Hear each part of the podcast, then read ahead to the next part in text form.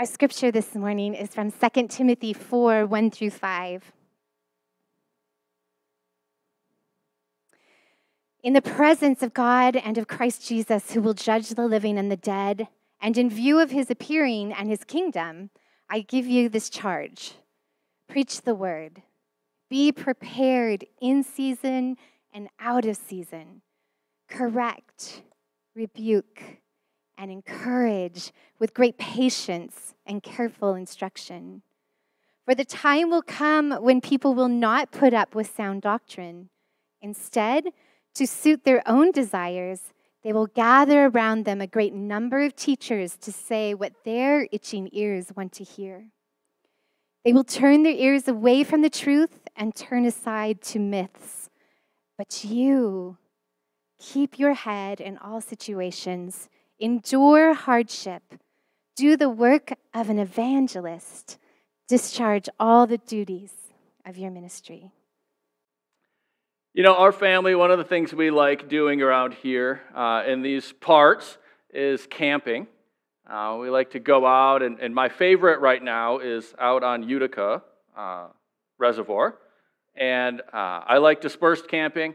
Uh, campgrounds are fine, but I would rather not spend my away time next to a group of people that might be as loud uh, or louder than my house is normally with three little kids. So, uh, I like to go out to an island uh, out there with just family, and, and we canoe out there. And, and one of the beautiful things when you're camping is that night sky. Especially, I mean, our night skies are great, even right in Arnold in this area, but you even get just a little further out, like something like uh, up by the lakes up there, and the night sky is just gorgeous. And it just lights up, and pardon the pun, but the star of the show, uh, to me, is always the moon. You get it? That's nice. Uh, is always the moon, especially when it's full and when it's big and when it's bright. Uh, and it's just gorgeous to see, and you can see such amazing detail uh, when you actually just get out of civilization a little bit and you look at it. And uh, there is a reason why I'm talking about the moon. Uh, the moon reminds me a little bit of our topic for today, the, the Apostles' Creed. So we're the second week in the sermon series on the Apostles' Creed. And the reason that it reminds me of the moon is because the moon is, is as far as its beauty, is nothing without the sun reflecting off of. Right? Without, without sunshine coming and, and reflecting on the moon and you seeing what it is, it, it would just be a dark spot in the sky. It'd be a spot where you just didn't see any stars behind it. But when, but when it reflects the sun, when it reflects uh, the beauty that, that comes from the sun, the moon can be truly spectacular. And the reason that makes me think of the Apostles' Creed is that while this sermon series is focused on the Apostles' Creed, I have zero intent to preach the Apostles' Creed. The reason being, the Apostles' Creed itself can, can be nice, it can show uh, scripture it can show some beauty, but, but it doesn't have the authority itself. Now, it has the authority in that it reflects, like the moon, it can reflect Scripture. It can reflect what uh, God has shown us. But the creed itself is only as beautiful as it reflects the Word of God. So, so this space, this, this pulpit up here on this stage, this is a space reserved for, for worship. It's a space reserved for leading God's people in worship songs, and it's a space reserved for meditating and reflecting on Scripture. So we're going to look at the Apostles' Creed, but we're going to look at the Apostles' Creed as a tool, in a toolbox that lets us look at Scripture, that lets us reflect on, on the truth that is within Scripture. Now, why then not just go to Scripture itself all the time? Why even look at the Apostles' Creed and and it's fairly simple. Scripture is a little bit robust. I think you're all aware of that.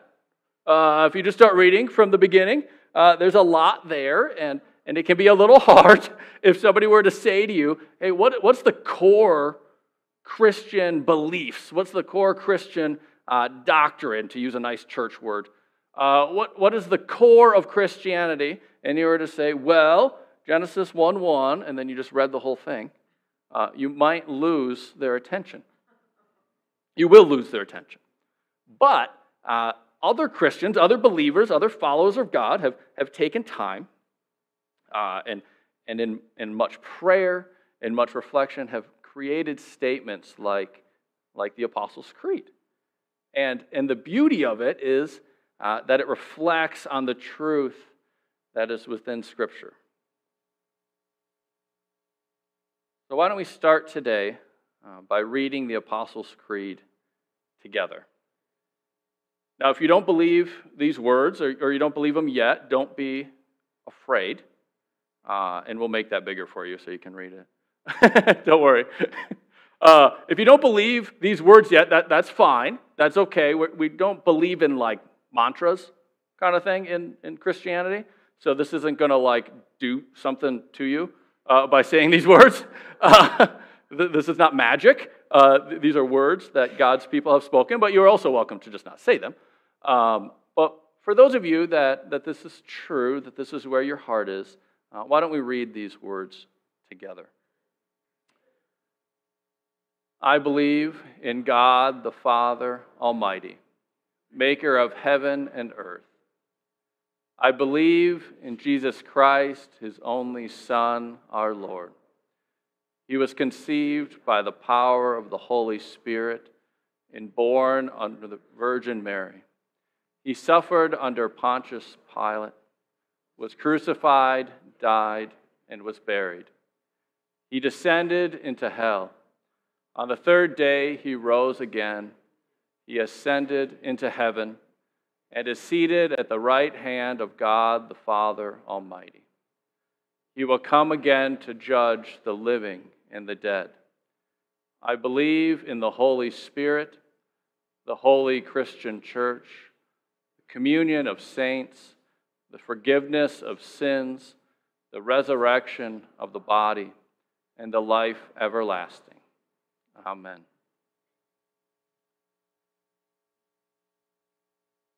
So, this, this sermon series that we're in, it's going to be uh, kind of this three part series. So, last week, we talked about some of the history of the Apostles' Creed, what was going on in the early church uh, when it was first written down. And today, we're going to look uh, a little more broadly at the Apostles' Creed and how it's been used through the centuries uh, by the church and and what we can learn from that today. And then next week, uh, next week we're going to walk line by line uh, through the Apostles' Creed and and look at Scripture and where it comes from and, and what is tied in. So we're going to uh, save some of that for next week, just because um, you don't want to be here all day, right? We could just do it. So we're going to save some of that for next week, and then this week, uh, again, we're going to focus on how has the Apostles' Creed been used through the years? How has it been used by the church? Uh, and what can we learn from that today? So, looking at uh, this creed, I see three main uses, and, and you could argue other minor ones, but, but the first one is it has been used as this document to help shape God's people, particularly to help shape their beliefs, help shape, uh, mold them uh, as God's people, form them as God's people. I think of uh, a picture of a potter over his or her clay and, and molding it and shaping it into something intentional and something beautiful. And the Apostles' Creed has been used as this tool uh, by the church through the years to, to help in that. So, people uh, either that were coming of age or that were first introduced to Christianity, um, often what the practice was in the early church is that they would receive something like the Apostles' Creed, and it would be kind of an outline and uh, before making a more formal commitment to their faith, they would go through it. Uh, in the early days, it was over the course of, of, normally a full year, and they would have some kind of mentor figure, someone that had been uh, a believer for a long time, and they would walk through uh, the truth that is in the Apostles' Creed. Uh, again, reflecting back on Scripture, not just the creed itself. And uh, they would kind of use that as a way that when that person is brought into full harmony into the church, uh, that they would know that they are theologically uh, in, in sync with, with where the church is on these core issues. So it's been used as this, this shaping tool uh, for God's people and is still used by many churches uh, in that way. The second way is that it has been used as this unifying force for God's people. This document that helps, that helps solidify uh, God's people, helps bring unity to the church. Uh, a church that throughout history, it doesn't take much research to realize there's been a lot of division, that there's been a lot of, of splitting of the church, but yet uh, the unity of God's people is, is important. It is actually uh, what Jesus prays for uh, as he prays for the church right before he ascends to heaven, is that they would be unified, that they would be one. Uh, so this document has been used in that way. Um, left to our own uh, isolation and our own study of Scripture, or even sometimes our mixing of our own beliefs, or maybe some cultural beliefs and, and Christianity and Scripture, and mixing them together, it is amazing what people come up with. it's amazing what, what uh, people throughout history and people today, what kind of theology, what kind of beliefs about God, what kind of beliefs about Jesus, about the Holy Spirit, about the work of the cross and redemption and, and resurrection and all these things. It, it is incredible uh, the diversity of, of people's beliefs. And I'm not talking about beliefs that, that are them going to Scripture and kind of wrestling with what Scripture says. I mean, mixing things like Greek philosophy and, and biblical Christianity and coming up with, with an idea that, uh, that our earthly bodies are evil. That, that was a common one, that our earthly bodies are, are somehow sinful and terrible, and, and therefore, certainly, we draw the conclusion that Jesus couldn't have really taken on flesh. That's, that's a belief that has gone through many centuries of the church. It's wrong, so don't quote me on it. don't, don't like, Pastor John said this in church today. Uh, but, but again, it's this mixing of that one was Greek philosophy and, and mixing of biblical Christianity and coming up with this kind of third way that, that really isn't, isn't true to either one. So people come up with these, these really interesting lists. Uh, but but the Apostles' Creed has been used to help unify the church by listing some of the core biblical teachings uh, in a way that, that is somewhat uh, succinct and not uh, just as long as reading maybe the whole New Testament or, or the whole Bible. Uh, it is able to be this document that, that uh, can assure believers throughout time that that the people that live in that other village, the people that live in that other town, and our other believers are teaching roughly the same thing that we are. You know, so that, that has great value because otherwise you're isolated and you're alone. And what if, uh, what if we've gone astray or what if they've gone astray? You know, you can have uh, hard, really hard situations and even divisions in the church. So it has been used as this source to help shape God's people. It has been used as this source to help unify God's people. But the other part of that unifying uh, is the third area that I'll focus on most of today. And it has been used to help correct errors in the church, correct errors of belief, things that, that people have uh, kind of come up with over the years. And, and as I mentioned, truly strange uh, things that you'll probably be surprised to know that, that segments of Christianity uh, has kind of believed ideas about God, ideas about Jesus, ideas about the Holy Spirit and salvation uh, that do not follow biblical teaching. Uh, therefore, the teaching that's in the Bible, but yet kind of go astray in many, many different ways. I'm going to list just a few because um, these things have a way of popping back up over time. So these are historical ones. These are ones uh, reaching all the way back to just after the time of the apostles. Uh, so, Christian heresy, as we like to call it. Uh, what heresy is, is just a belief or a doctrine that's contrary to, to orthodox uh, biblical teachings. And, and sometimes that phrase sounds a little bit like there's a group of Christians that decide what's in and what's out. But actually, how that has worked through uh, through history a little more is, is when it's biblical, it means that there's a group that is saying this is what's actually in the Bible. And these other things, some of these other things that I'm going to list, these just simply aren't in the New Testament. We can't read the Bible faithfully and come to these conclusions. So, yes, it's saying that, that there's kind of an approved, so to speak, uh, list of theology, but that approved list is simply based on Scripture. Does that make sense? It's not a bunch of like white haired men uh, from 1500 years ago that are sitting in a room, no offense to white haired men, uh, coming up with what we all should believe, right? But yet it is, uh, it's, it's this list um, that says this is what the Bible teaches. So, again, popular uh, heresy throughout the ages. Number one, there's many differing beliefs about Jesus. So, one is this Jesus is neither eternal nor fully divine as God the Father is. Very, very common through the church. So, there's confusion on, on who is Jesus, that, that he's not quite like, like God is, that he's, he's not maybe eternal, he doesn't live forever, that he's not fully divine. So, kind of denying that divinity of Jesus. The second one, interestingly, is that, that Jesus was not always God.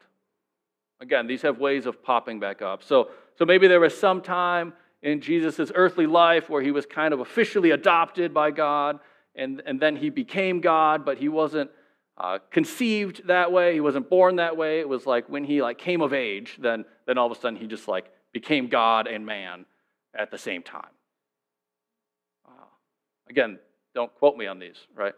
these, but, but these are very popular beliefs through, through time. And if you pay attention to uh, friends and family, sometimes you hear them.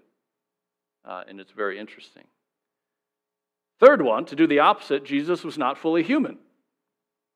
So again, more confusion on who Jesus is. So very popular through uh, human history to think that maybe Jesus wasn't fully human, as I hinted at earlier. Um, that Jesus only took on the appearance of looking like a human being, but really, really, he was God. That, that something tricked the eyes of, of the people around him, and, and certainly he couldn't have bled. Certainly he wouldn't have had emotions like, like when he's in the garden. And, and of course, that's not what the Bible teaches, right? Uh, but that's where these come from, and it's this idea of mixing things together and coming up uh, with kind of this different form of Christianity. Number four is kind of a dualist or a dual view of who God is. And, and this one pops up now and again. Um, it's this view that the God of the Old Testament is somehow radically different and, and completely different than the God of the New Testament. That the God of the Old Testament is a wrathful God, is a God that, that seeks to punish people, and certainly that uh, in this view doesn't sound like the God of the New Testament. Therefore, maybe there's two gods. Maybe there's this evil one that created the world, and therefore we can say that human flesh is bad, right? Because if, if evil God created it, then we can kind of write it off. And, and then in the New Testament, there's another God that kind of saves it. These sound a little odd to us, right? Uh, I'll get to some that don't sound as odd and maybe sound a little more convicting. Uh, the, the last one here. Again, throughout Christian history, there has been Christians that have argued that you can earn your way to heaven. There have been Christians that have argued that if you do enough good deeds and you're a believer, that, that you can make your way into heaven, that, that you can elevate your status, that, that it's not necessarily about grace, it's not about about God's grace for us and Jesus' death on the cross as much as it is our own merit, our own work, our own uh, attempts to, uh, to be good. Again, so many differing views, and a lot of these contradict each other, uh, which is very interesting, particularly around Jesus. And that's why, in something like the Apostles' Creed, what's the largest section? It's the section on who is Jesus Christ, right? Because that was the biggest area of of, of tension, the biggest area of, of concern. So the Apostles' Creed has been this helpful tool over time in the church to, to somewhat look at what is approved, so to speak, biblical uh, Christian teaching. Because all these other ones, I mean, I could go through, but there's, there's scripture that contradicts every single one of those. It's, it's not like those are close enough that you could kind of misread scripture. Like, no, it says how Jesus was conceived. Right? I mean, that's just in there. There's no, there's no saying maybe he became God later. Like that, that's just in the Bible. It's, it's in the Gospels over and over again. Um, but yet, how, how, do, how have people gotten kind of confused by it? Now, this one might sit a little closer to home. So, there's this survey that is done of American evangelical Christians. And it's a survey that's actually done every two years. So, these are our peers that they're looking at. These are people that sit in churches just like uh, you are right now, and, and that ask them theologically where, where they believe in a number of different areas. And the survey is called, if you want to look it up, it's called What is Our Theological Temperature? Uh, and you can just Google that and it will come to the, to the answers. And you can actually look back uh, over time and how Americans have answered. And there's, there's a whole section for people that aren't uh, evangelical Christians, and it says kind of how the, the broader society answers the question, and then how evangelical Christians are answering the question. But note, it's not pastors, and it's not seminary professors, and it's not what's officially on my church's website as far as our beliefs. It's, it's what do the people of the church uh, actually believe. And it's a little bit disturbing. All right, so again, these are our peers. These are not people that we can uh, sort of write off and be like, well, that's not like my church. That's not like people that sit next to me. That, that's, that's some other group. No, these are American evangelical Christians. I have five things that, that I'll mention here. One, there's large swatches of evangelical Christians that deny that Jesus was God in the flesh. Commonly denied when they ask people that Jesus was God in the flesh. Number two, denied the deity or, or the godness of Christ denying that Jesus was truly God. These aren't over 50%, but these are something like 30% of American evangelical Christians that are denying that Jesus is God in the flesh or denying that Jesus was God at all. They think he was just some good earthly teacher, some smart rabbi that lived a long time ago. Less than half, again, half, less than half agreed with this statement The Bible is the Word of God, and it is true. Less than half. This should sit a little odd with us, right? This, this should be uh, a little haunting to us. Now, now, you can label yourself as an evangelical Christian, be very, very new to your faith. So, of course, there's, there's always that. Uh, but that certainly can't make this statement of less than half make any sense, right? Again, less than half agreed that the Bible is the Word of God and that it is true. Six out of ten believed in a literal heaven. Only six out of ten. But over half said that you don't need to believe in Jesus to go there. American evangelical Christians. Again, six out of ten believed in a literal heaven, but over half said that you don't need to believe in Jesus to go there. 75% is a big number. 75% said that most people are basically good and only sin a little bit and don't need much grace.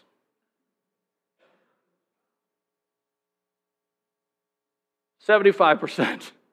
Most people are basically good, again, just in, in the face of all have sinned and fallen short of the glory of God, just, just in the face of, of Scripture.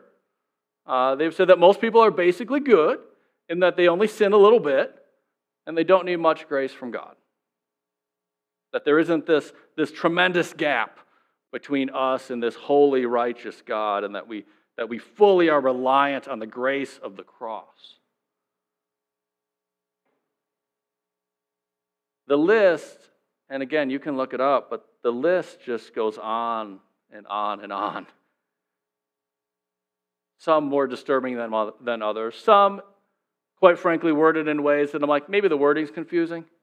But I, pick, I tried to pick ones that were as clear as possible uh, to show you that this is not some issue of I didn't understand the question. Uh, and, and the question goes from strongly agree to strongly disagree, and many of these are on the strongly disagree side. So, the theological waters, if you will, that we are all swimming in, even in the Church of America, have become so muddied, they've become so messy that, that it's rubbing off, I think, on all of us. As we talk to, to our friends, as we talk to other people around us, people that are, that are Bible attending or church attending people, that are Bible believing people, uh, even if apparently some don't believe it's true, uh, people that, that go to worship are even confused. So, how are we a witness out into the world? This is why, why statements like, the Apostles' Creed are still needed today. It's not, uh, it's not that it has all the answers, but it, it points us in a direction that, that saves us from a lot of this confusion.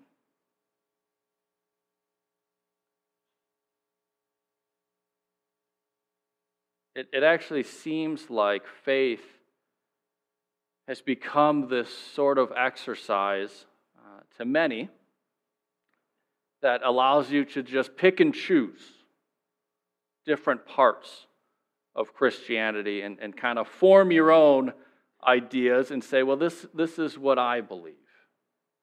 I, I've chosen this part, I've taken this part, and, and I really like this part of this other religion, and I put it in here, and I, I, I think atheism's really good on this, and I, and I put it in, and I've like made my own spiritual beliefs.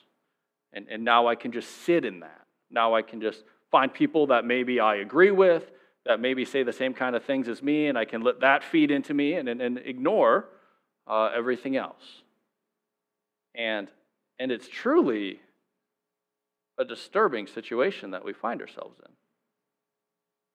Uh, it's, it's truly uh, a situation where, let, let me just say this part Christian theology matters right? We still believe that? that it matters what, what you believe, that it matters what you think, that it, it affects how you interact with the world, that it affects what, what, how you treat other people, what evangelism looks like, what it looks like to reach out with the good news of Jesus Christ, that, that what we believe, how we uh, focus all this stuff in our, in our brains, that this, that this matters in our world, it's almost like we've gotten to the point where, where people have started saying, it, well, it doesn't really matter. I just have it my way and you have it your way. And, and it's, it's like we're going through the drive through at Burger King. And, and it doesn't matter. I, I just I don't like ketchup and mustard. That's just a thing about me. Uh, you agree? Yeah, very good. Uh, so when I go to Burger King, I say no ketchup and mustard. And, and if they're being nice, they don't give me ketchup. If they're not being nice, then they wipe it off and you can tell. And it still tastes like yellow mustard because that stuff is strong. Um, but, but it's like we've done that with our faith. That you're just going through the drive through and you're saying, I'll take this, I'll take that, and I'll hold the ketchup and mustard. I don't need that. That's convicting or, or, or I don't like that part.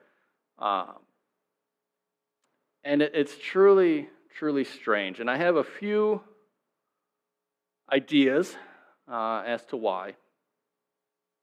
And I'll just, I'll just say them. This is what I think is going on. I think we often ask the wrong questions of our faith. I think we naturally come to our faith and we come with questions, but I think our questions uh, have gotten off track as the American church. And the first question I'm referring to is how can I be entertained?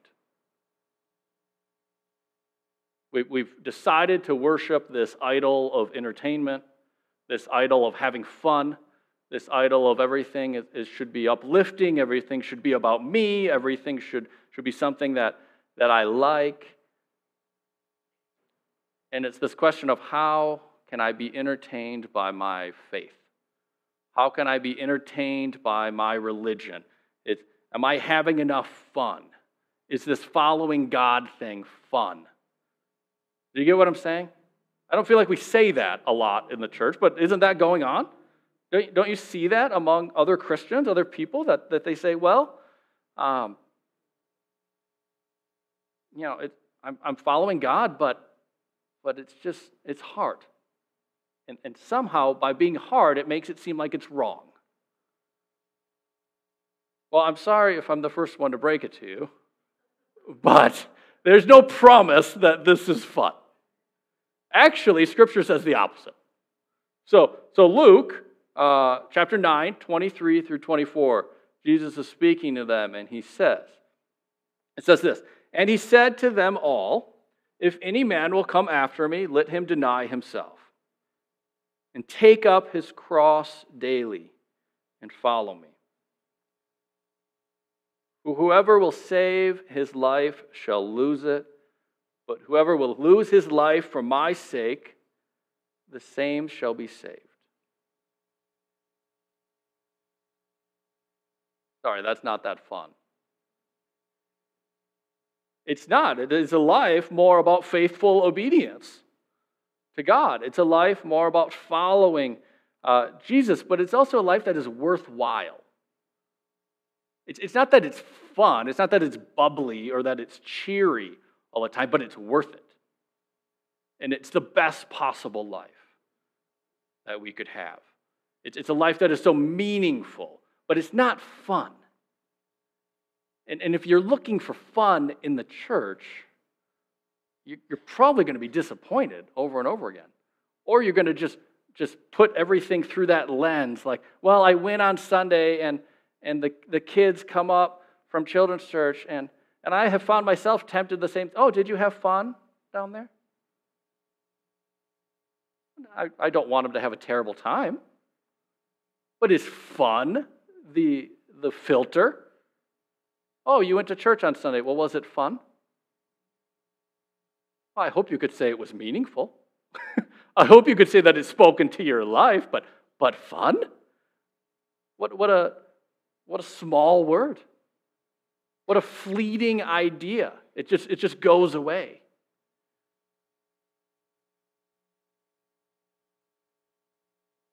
One last example.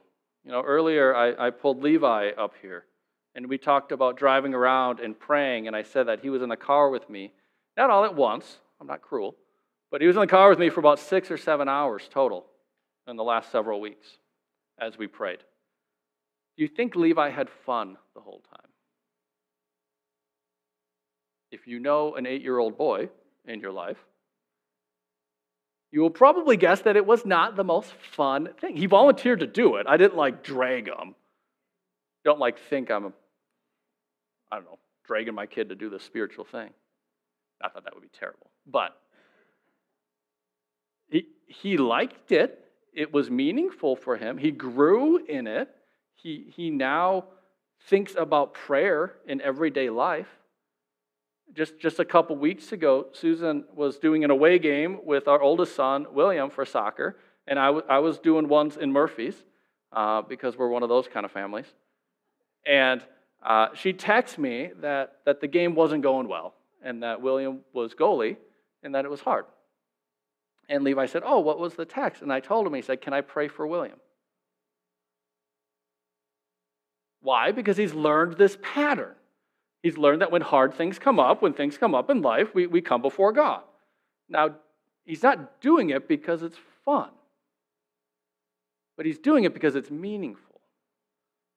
And, and as I drove around with him, I was convicted half the time because we would do a street and we would stop and and I would say, Oh, how's your praying going? And he said, It's going really well. You know, there was there was this house that had cars in the driveway. So I thought that somebody probably lived there all the time and that it wasn't a cabin. So I prayed for the people that lived there. And then the next house, I noticed that there wasn't cars. And, and I prayed that it would be a nice cabin and that they would have fun. And I prayed the same thing for two houses in a row.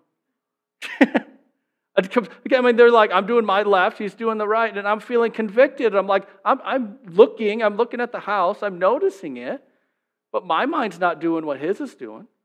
And he said, I, I drove past this house and there was a tree, probably from last winter, that was still down on their deck. And, and he said, I pray that they would have strength, that they could fix their deck and remove this tree.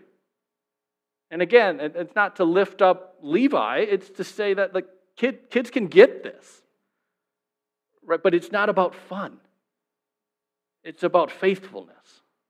It's about walking with God. Second question, and I'll end with this one. The second question that, that I think we're asking in the wrong way is how can I be fixed right now? This, this urgency, right now. I, I believe in Jesus. I got this thing going on right now. Solve it. How, how can you solve it? Uh, my lack of employment right now. How, how can it be fixed? Immediately. My living situation. Fix it right now. My relationship with my kids. Boom. Let's solve this thing. Why can't my Christian faith do that? Why, why, why am I living in this way? And, and, and my marriage. Let's just fix it right now. Let alone that it took me 20 years of my marriage for my marriage to become what it is. But, God just fixed it. Boom. Like a lightning bolt from heaven. Boom. Perfect marriage. And, and there's this idea of the urgency, this idea of, of the immediate, that, that this has become a thing that isn't about the journey, that isn't about walking with God, that isn't about walking with people, that isn't about uh, living out your faith in the day to day, everyday practices, but yet it's become kind of this, this instant solving of, of issues that we see in our world. And if that's the case, then, then why would you not be tempted to just piece together stuff? Because then you could just say, well, God will just fix this for me. And, and we kind of kind of do that sometimes. Uh, we, we kind of expect it to be this, this religion of quick fixes. Again, instead of this day in and day out process.